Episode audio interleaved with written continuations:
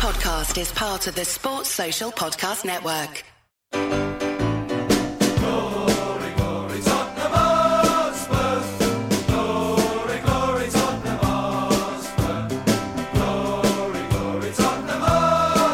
Hello, welcome to this week's episode of the Spurs Show. Thank you so much for joining us round the world again. Lovely to have your company. Joining us this evening, three regulars, uh, nice to say, of the show, but they haven't had anyone for a little while.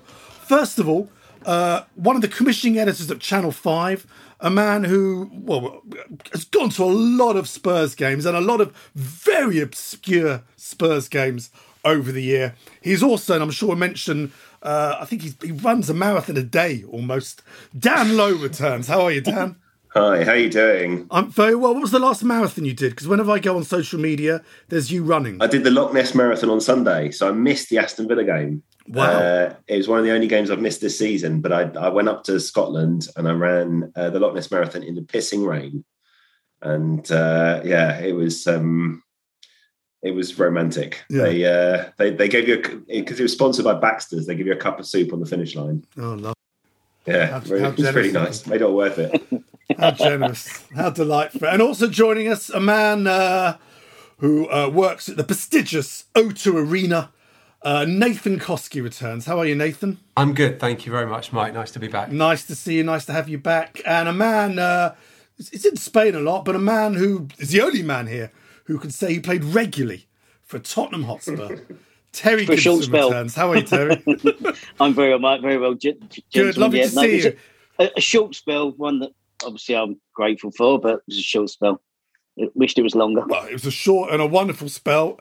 In fact, Dan off there. Dan, what was the goal you remember? The greatest goal you saw Terry Gibson score for Spurs? Well, I can't remember exactly when this was, but it was uh, um, there was after Cyril Knowles died. There was a friendly uh, Oh, yeah. memorial game. Do you remember that? Yes, not- yes, yeah. it's about ninety three or ninety four or something like that, and and um, I- I think it was the eighty one or eighty two cup winning team played the ninety one cup winning team, and you scored the equaliser, I think, and it was a great goal. Yep. I was playing for Wimbledon at the time, played the day before. I think it was on a Sunday, and- our manager Joe Kinnear was involved in organising it because he had been a former teammate of Cyril. So Yeah. he asked me to help make up the numbers. I came on a sub, Glenn Chip one back, and I, I followed it from, don't know what I was thinking, not my normal type of goal. Caught it. Uh, now I know when people say struck it so cleanly. Didn't happen often for me. And it barely felt like I touched it. And it was a volley and it flew in great body shape. And it was textbook, classic volley. But uh, yeah. We've got to find that goal. I reckon some that'll be on YouTube somewhere. But I, I have looked for it in the past. I haven't managed to find it. So if anybody's got it anywhere, That's beautiful. 28 years on, and uh, probably first time, probably in 28 years, those goals been mentioned by anyone, apart from the, the Gibson household. We talk about it most days. um, before we start, um, we're going to look back at the uh, hugely important win against Aston Villa and the Mura game. Great announcement. It's funny you mentioned Knowles and Joe Kinnear. Uh, finally, we can announce our lineup Monday, December the 6th for the annual Spurs Show Christmas event at the 100 Club. Delighted to say that we are commemorating the 50th anniversary of the 1972 UEFA Cup team. We have joining us Pat Jennings, Phil Beal, John Pratt, Steve Perryman, Alan Mullery, and Martin Chivers. Six players who, between them, played over two and a half thousand games for Tottenham.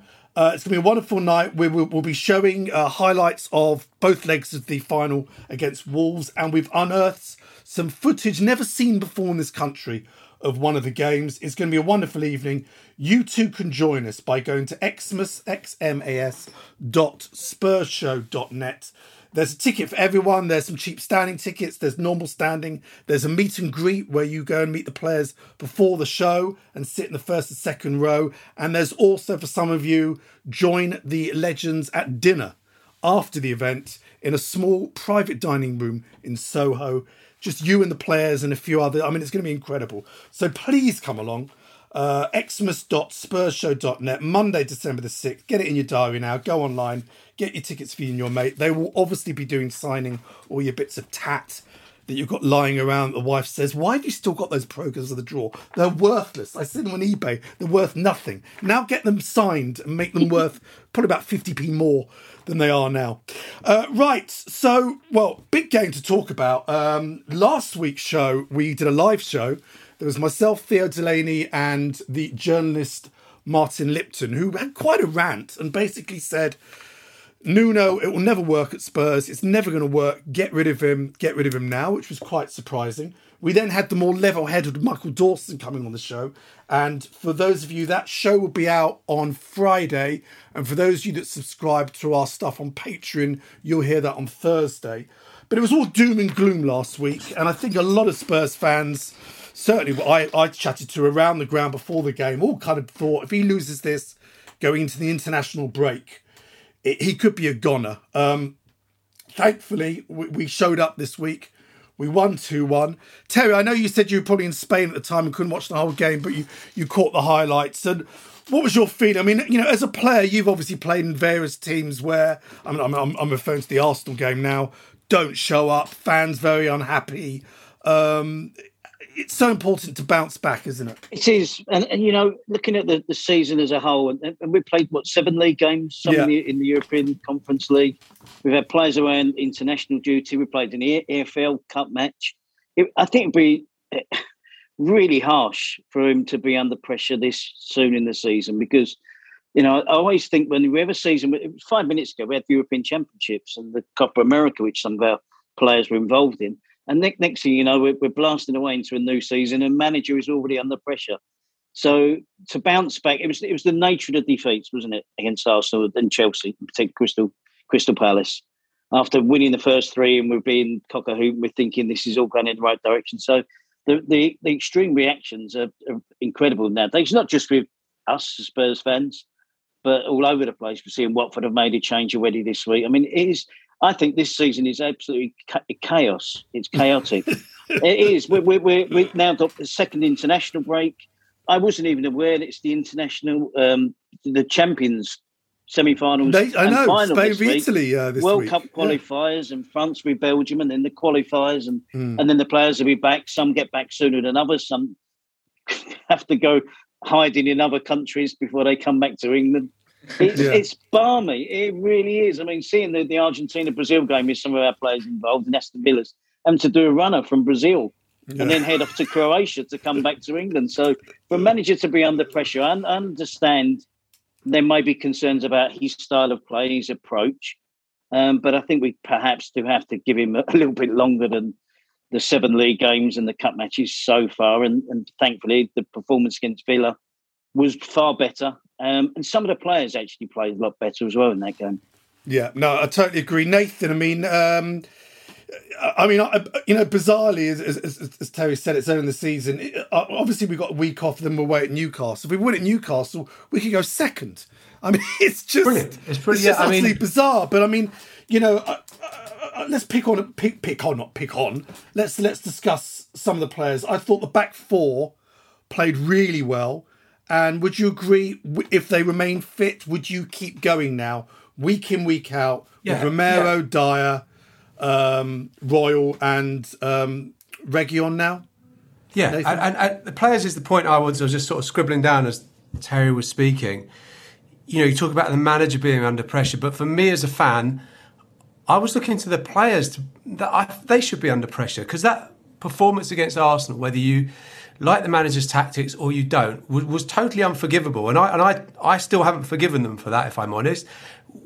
If you turn up in one game, if you turn up for every game, then that's kind of the basics of what we asked. And that I just thought it was the Arsenal game was unacceptable. So what I was pleased about, despite a sort of nervy first 20 minutes, was that there was a lot of effort there. Mm. And and that that should be the minimum we asked for. So you know, going to going on to your point, yeah, it, we're, we're it's not all doom and gloom. You look at the table; everybody's dropping points, and and that's the chaos that you know Terry's Terry's referred to as well as part of that.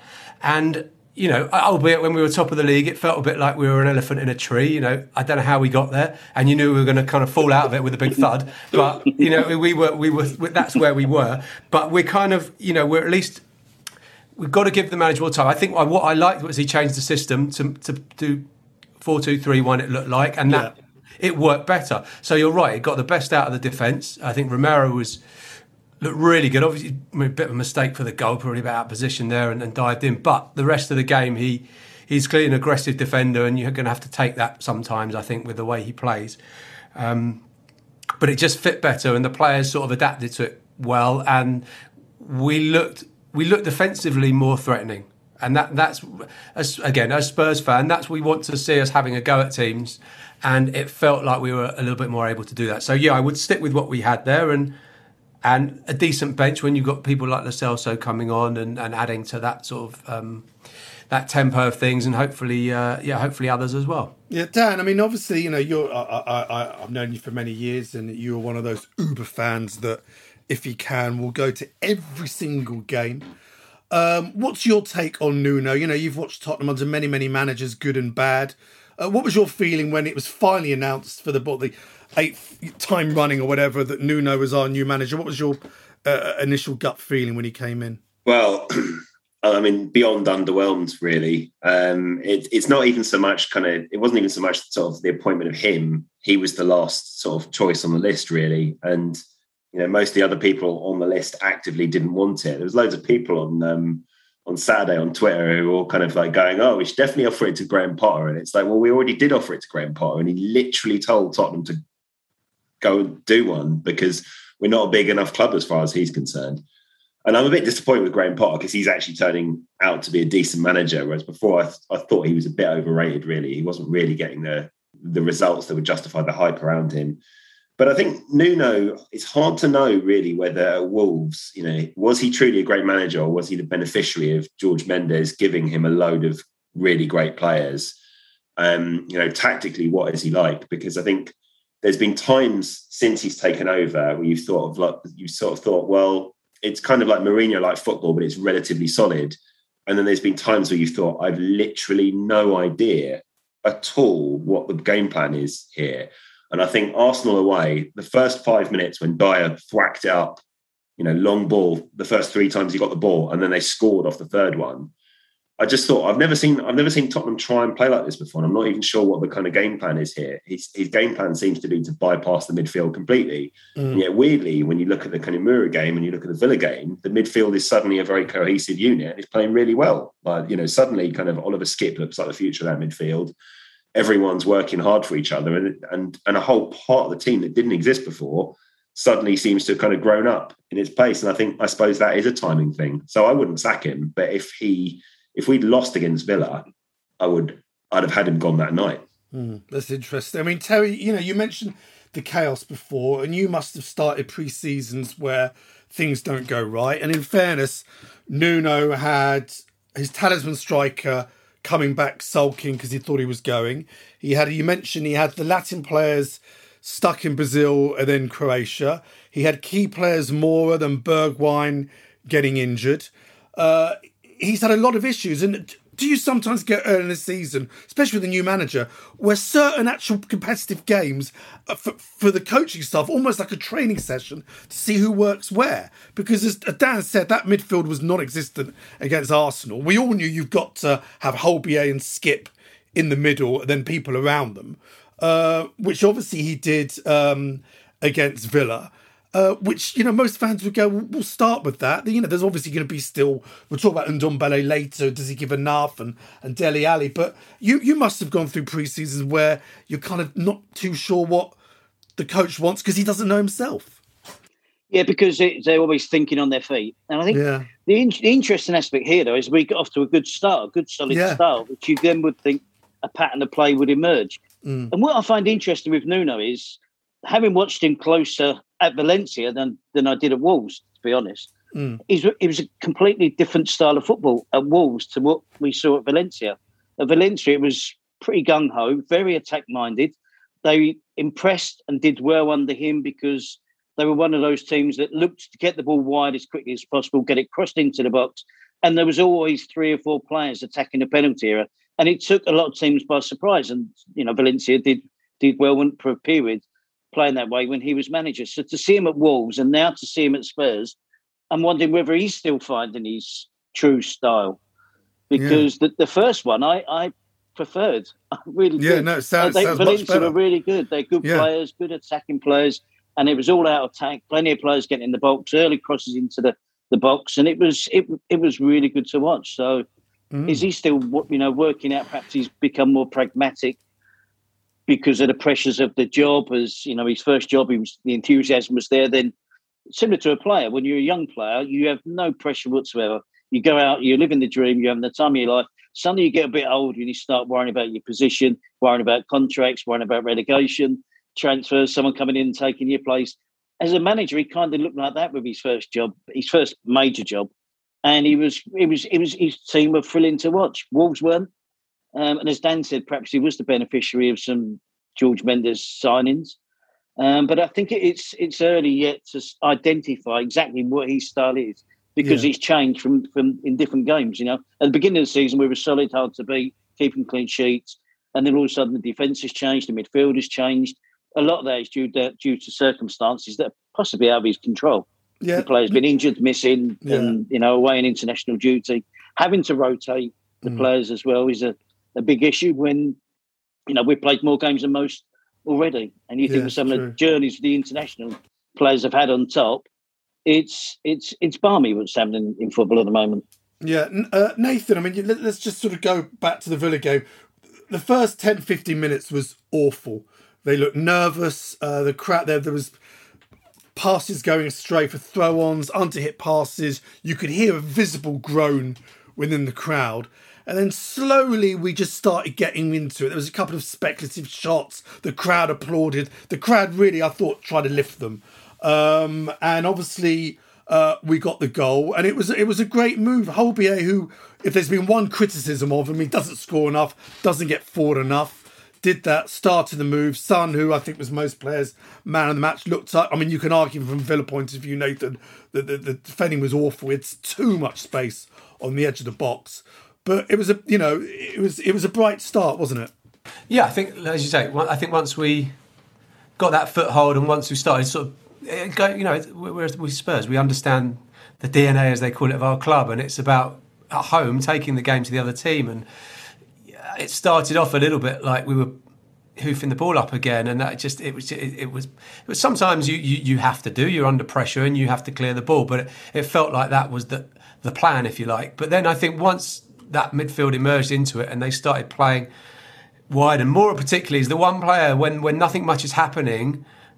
You know, for all his faults, he's the one player that does make runs, make himself available, turn, get pull pull defenses out of shape. And once he started doing that, it brought others in, and like you say, two or three shots, and, and, it, and it lifted the place. It's all we need to see is teams having a go, and and we'll we'll accept that, and and I and I think we'll we'll then get behind the team, and that's what felt like it happened.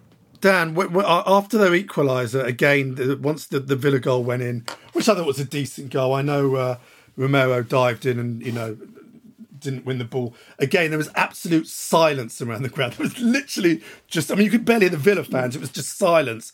But then, unlike Tottenham this season, they went for it. And, and to score three, four minutes later with, you know, really nice move, Son again doing brilliantly, it lifted the crowd. And after that, apart from uh, Ings having a turn and shot, we could have done better. The great block from um, uh, Romero, from I think it was Matty Cash. We look, you know, we we looked that the team more likely to score. Would you agree? Well, I think you know that that would have been whether he would have got you know done away with this week. I think that would have been um, had we not scored that the winning goal. I think that would have been sort of you know a dead man walking. Really, I think they would have then been actively trying to find uh, a replacement and. Um, and I think you know there's goals that sort of change the the way that a, um, a, a, kind of coach's fortunes are shaping up. And there was that Ryan Mason goal against Nottingham Forest where it looked like Pochettino might potentially have been on the scrap heap if that hadn't gone in. And this feels a little bit like that goal. You know, now we might be able to kick on. We might he might be able to turn because it, it's a decent team. There's some really good players without doubt. And um, and I, am not one of those people who sort of like thinks that Levy really hasn't backed the manager you know, here we have got you know good new young players, and Paratici, you know, has has dragged in some players who who look like they do have some potential. Um, and I think we need a little bit of luck, but you know, the main thing here is that in this game we created some chances, even as the game went on. You know, kind of uh, Lo should have scored.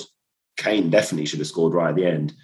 And you can count on one hand the number of chances we created in the first three games. Mean, we had sort of one shot on goal against Man City and scored it. We had a penalty against Wolves and didn't create any other chances at all.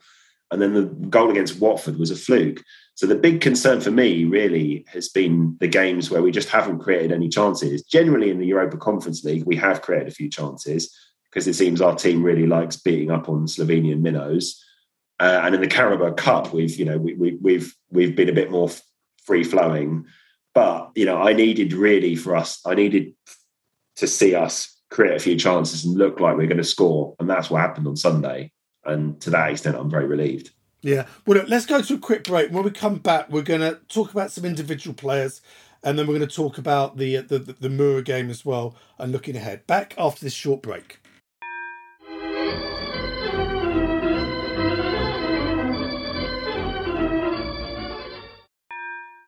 We're back from the break. Uh, don't forget for premium content, including a daily news show, ex-player interviews, original documentary series on Spurs, go to patreon.com slash Spurs show. Support our show in the process. I already mentioned uh, the Michael Dawson show we had last week for Spurs Show season ticket holders. You can be at all our monthly events. Go to season.spursshow.net. Uh, I think it's November the 2nd. We've got Terry Naylor uh, talking about his new autobiography, Nutter Naylor's with us. And then December the 6th, I mentioned the big show at the 100 Club. Uh, it's a much cheaper way to come to all our monthly events. Sign up at season.spursshow.net, or if you can only make the Christmas show, xmas.spursshow.net. Follow us on Facebook, Twitter, Instagram, and please leave us a nice review on iTunes. Um, right, individual players. Um, Terry, I, I don't know how many games you've seen this season. The one player that I still think is, you know, sort of the jury's out on is obviously Ndombele, who uh, wasn't getting in. Sully now, I think, he started the last three games, lasted 75 minutes uh, against Aston Villa. Uh, still, uh, I think he's still on paper, on paper our most expensive player, I think. Yeah, um, a long way. Yeah, what, what, what, are, what are your feelings on him? It's sort of there's a player in there. We also have a player in there, but my problem is when he does his lovely little touches and all that, they're not in places in the pitch where they really matter. That's kind of my take on it. What, what's yours? Yeah, my uh, my frustration is the fact that we did spend a massive amount of money on him, and if it cost half of that amount, we might be saying, well, you know, there's a player in there. There should be a player in there for nearly on sixty million, wasn't it? I think with all him. the bonuses, I think it comes yeah. close to that. Yeah. And I think, you know, when Tottenham are spending that sort of money, then we, we need a player that makes a, a, difference, a massive difference, not one that you're trying to get the best of, the best out of. And various managers were trying to do that in different ways. So that's my sense of frustration that I, I don't, I think maybe the 60 million could have been spent better. But if you're judging purely on what we've got and around the other players, then you, you, you know, ignore the fact it cost that much money I mean, we're not Man City and the Manchester United. So we have, if we spend that type of money, it has to be for a player that really does make a difference.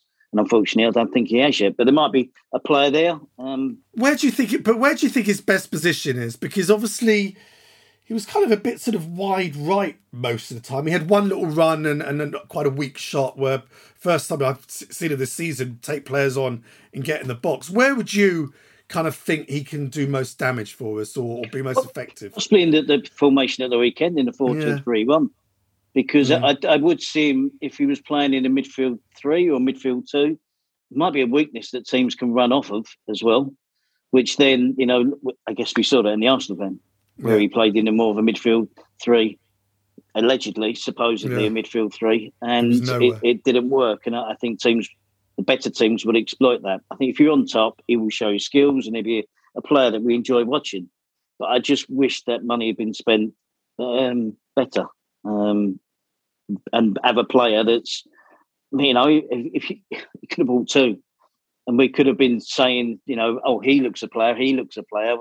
But it was a, a significant amount of money for us to spend on one player and you expect that one player, a lot more of that one player, to come in and make a huge difference. And, it, and we're still waiting. It's, it's an interesting take that Nathan because you know Daniel Levy is you know a lot of fans will point him and go he doesn't splash out the big money on players.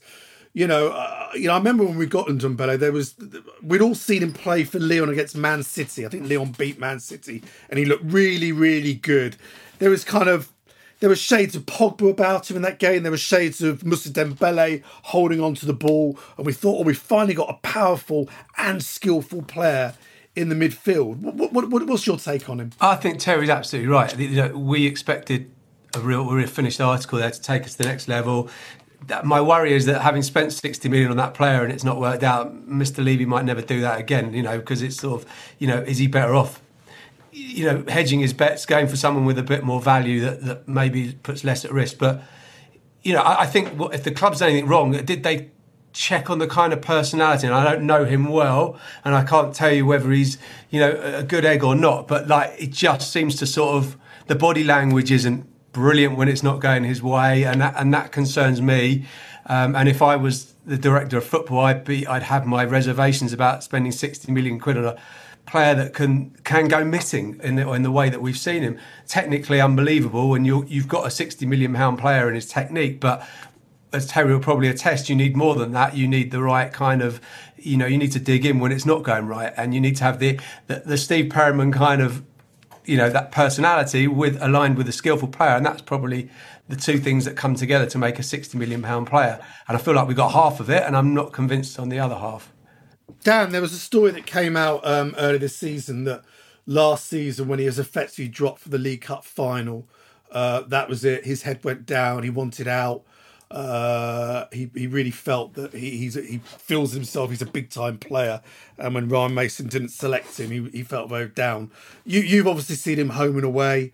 Um, do you agree what Terry and Nathan saying, or do you have another take on it? Well, he's very he's very very divisive. I mean, I've seen like you know, particularly amongst the away crowd, um, there's people who absolutely absolutely hate him and and think that his fitness issue um, uh, and his lack of fitness is a sort of personal insult to them. There was the game, uh, you know, there's always rumours that, that, kind of go around about Ndombele. There was all the kind of sort of stuff about, you know, why he went off against, you know, Chelsea, where he supposedly had the eye injury. No one was quite sure about that. And then there was the game uh, on New Year's Day a couple of years ago against Southampton where we lost 1 0 and he, he went over and didn't want to continue playing. And that's supposedly when he fell out with Mourinho. There were questions that were surrounding Ndombele even before he surround, before he ended up playing for Lyon. You know, there was questions about his mentality and about how um, how much he wanted to put the work in. You definitely can't question his skill. I mean, he's one of the most skillful players I've ever seen in the club. And, you know, wow. that's saying something. Mm. I think, you know, on a good day, um, Ndombele is like, um, it's like Gazza in 1990, but on a yeah. bad day, he's like Gazza now.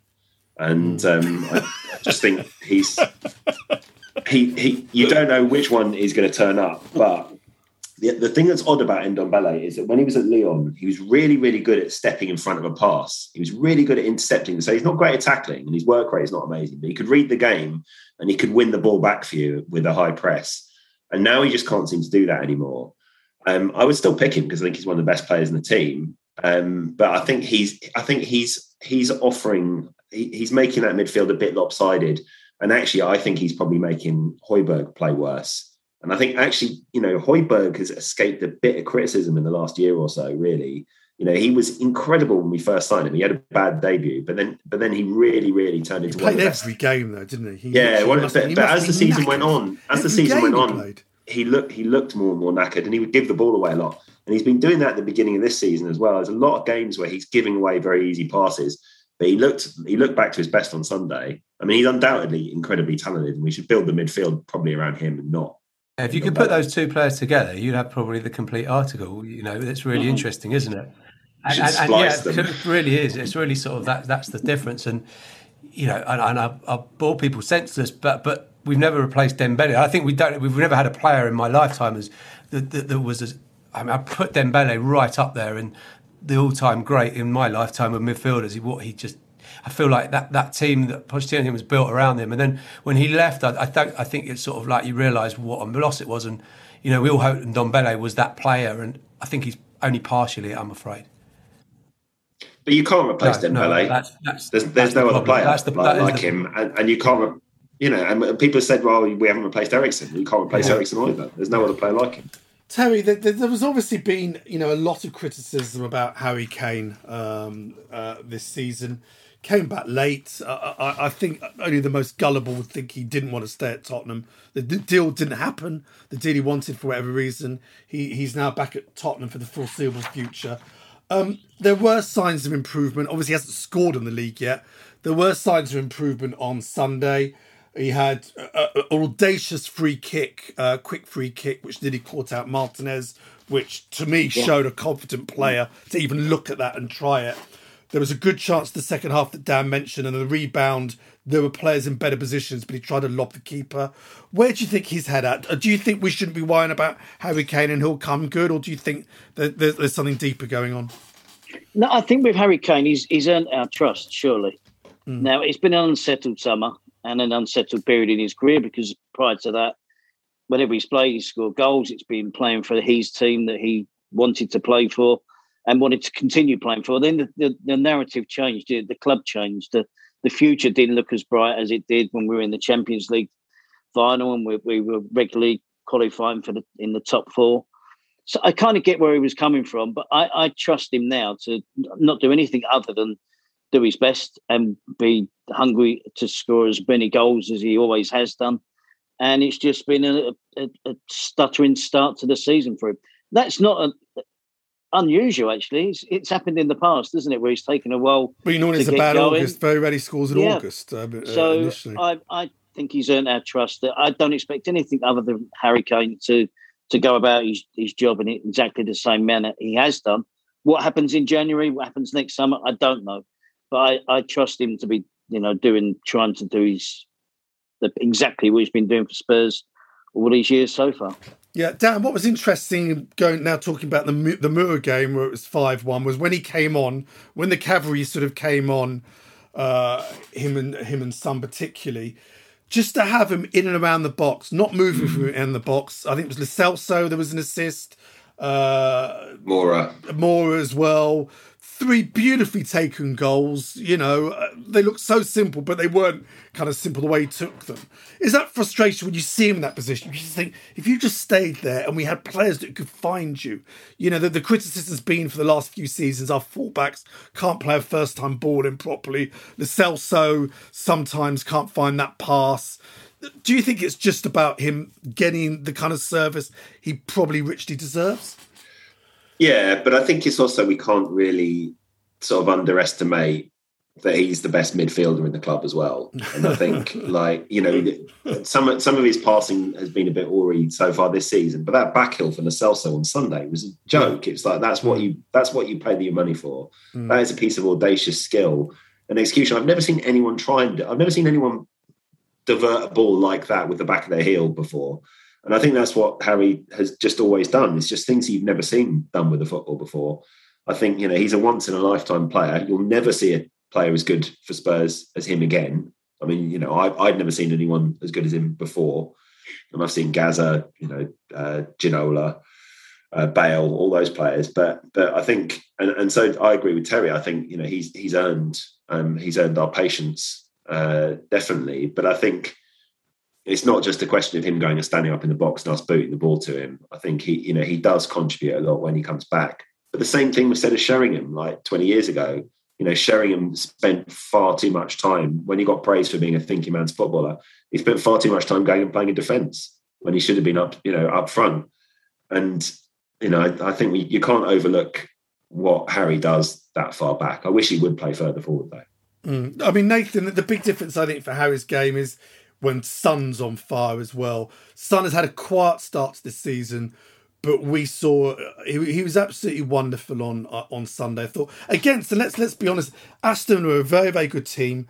They have a full time set piece coach, and boy, the long throws were coming in, the corners, very very physical. I thought the ref uh, Kavanagh was very poor on Sunday. There was so many niggly fouls off the ball when he was playing on uh, or certainly wasn't playing on. There was an off the ball instance I remember. I think it was with um, Royal with with Cash. I thought he caught him on the touch line and didn't even look at it again.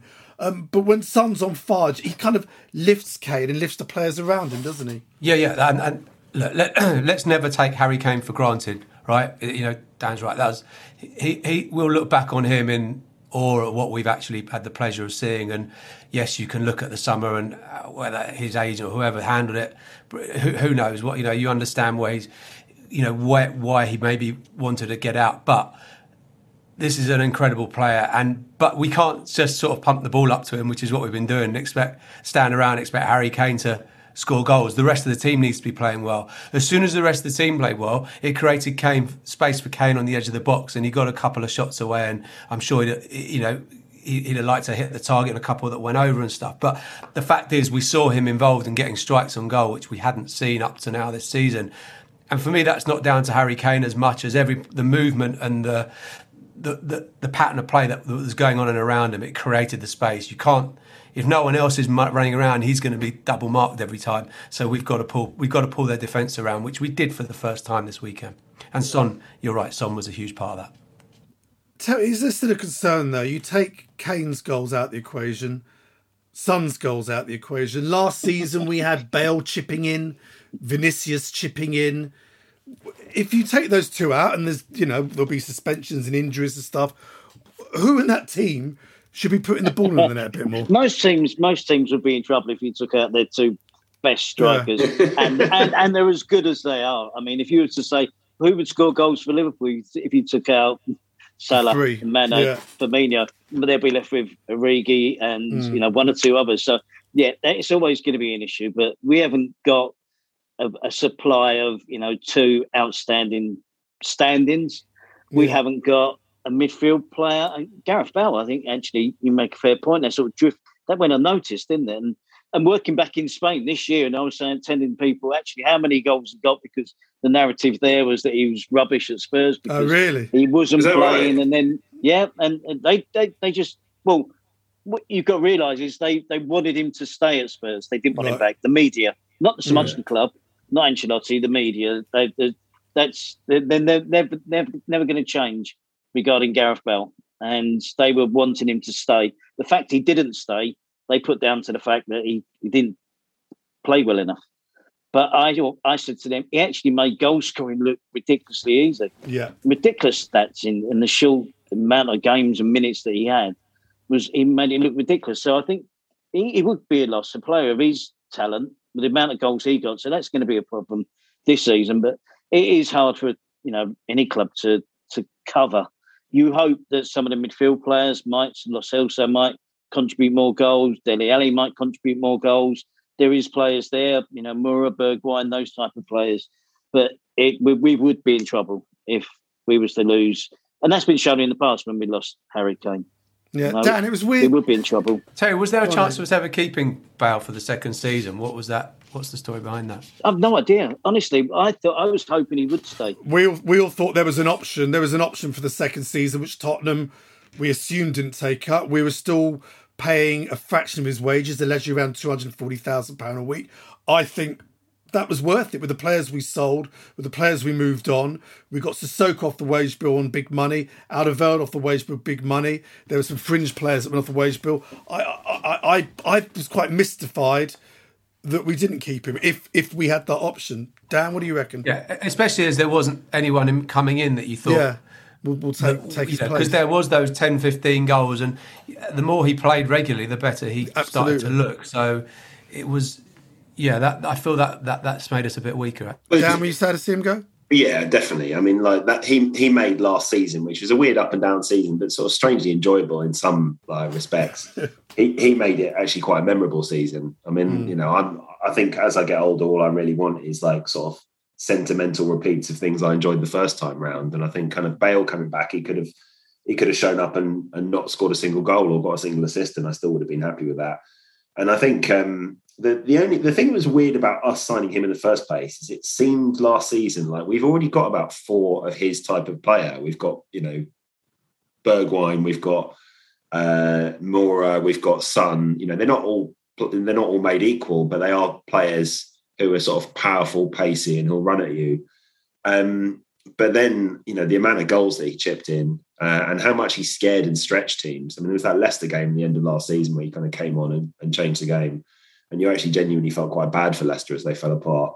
I'd love to. I'd love for him to have stayed, but you know that that's been this thing on Twitter sort of the last few months or so. Everyone keeps on talking about players we haven't replaced, and yet when everyone's kind of like going, "Oh, the number of people who've said, uh, oh, we haven't replaced Carlos Vinicius," you And- know, and- we're and- scraping the bottom of the barrel. Then Yeah, Yeah, I, mean, I just say, looked very Gareth low Bale got 11 in 20 Premier League games there you are. last season.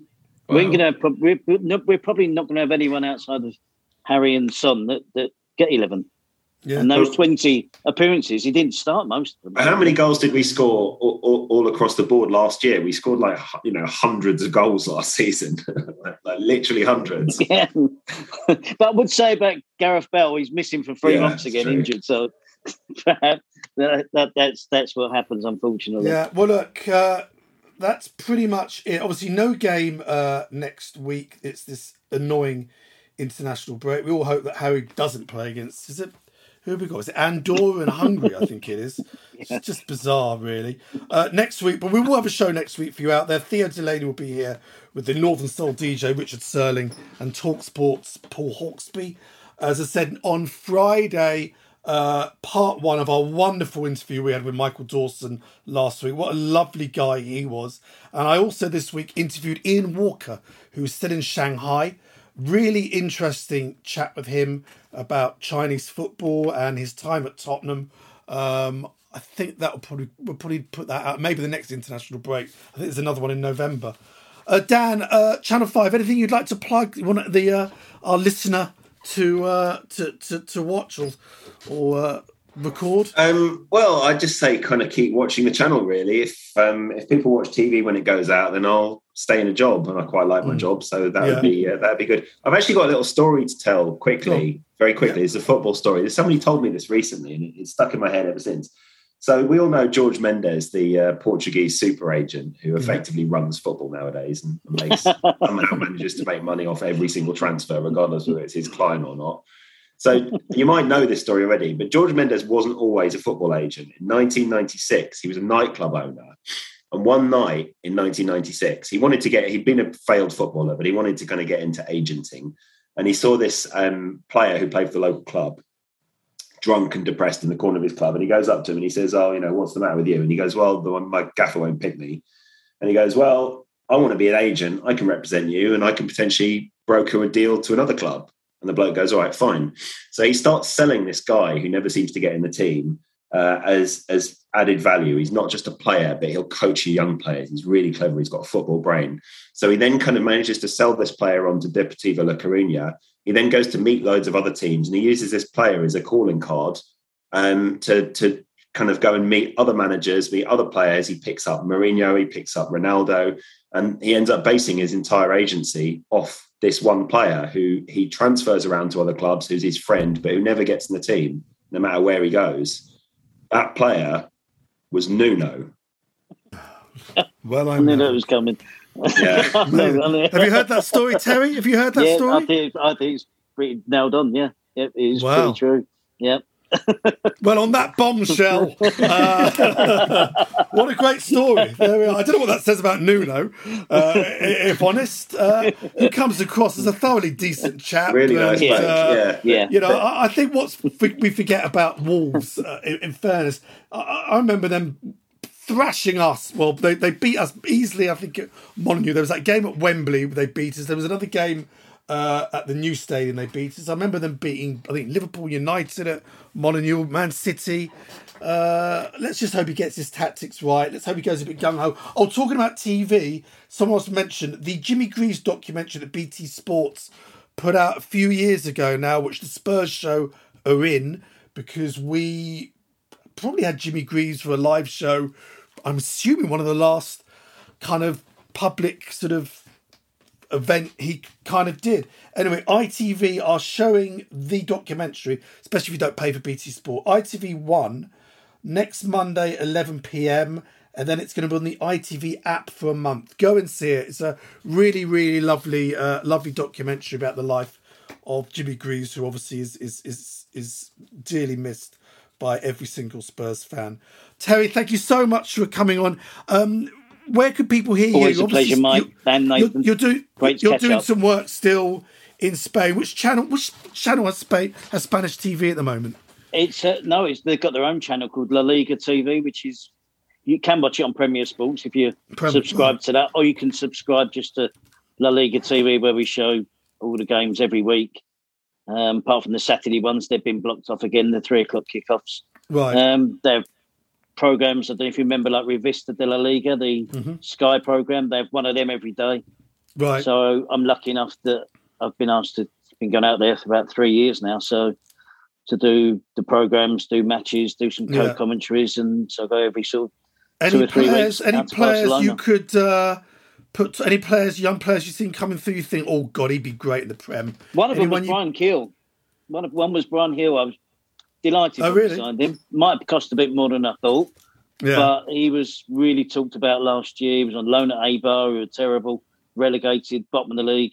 And he was one of the most talked about players in La Liga last season because he was absolutely superb. So I was surprised when we got him. I wasn't aware that he was going to be available because I thought he would go back to Sevilla, despite them having loads and loads of players in that position.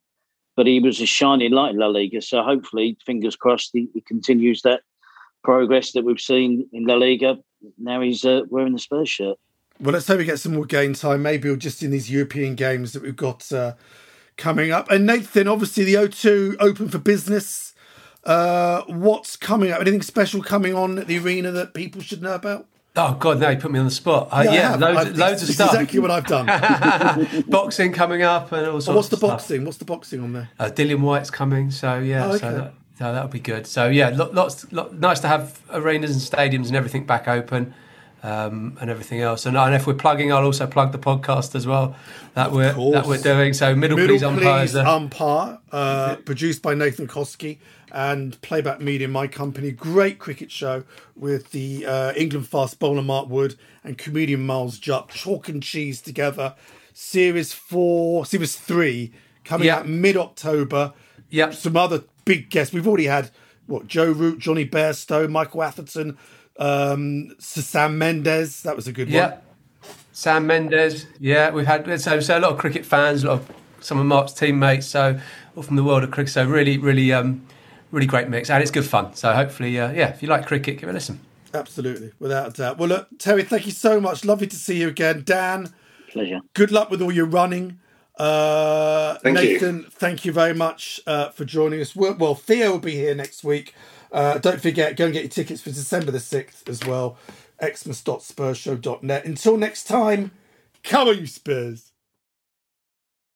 If you want to advertise on or sponsor this show, check us out at playbackmedia.co.uk. Sports Social Podcast Network.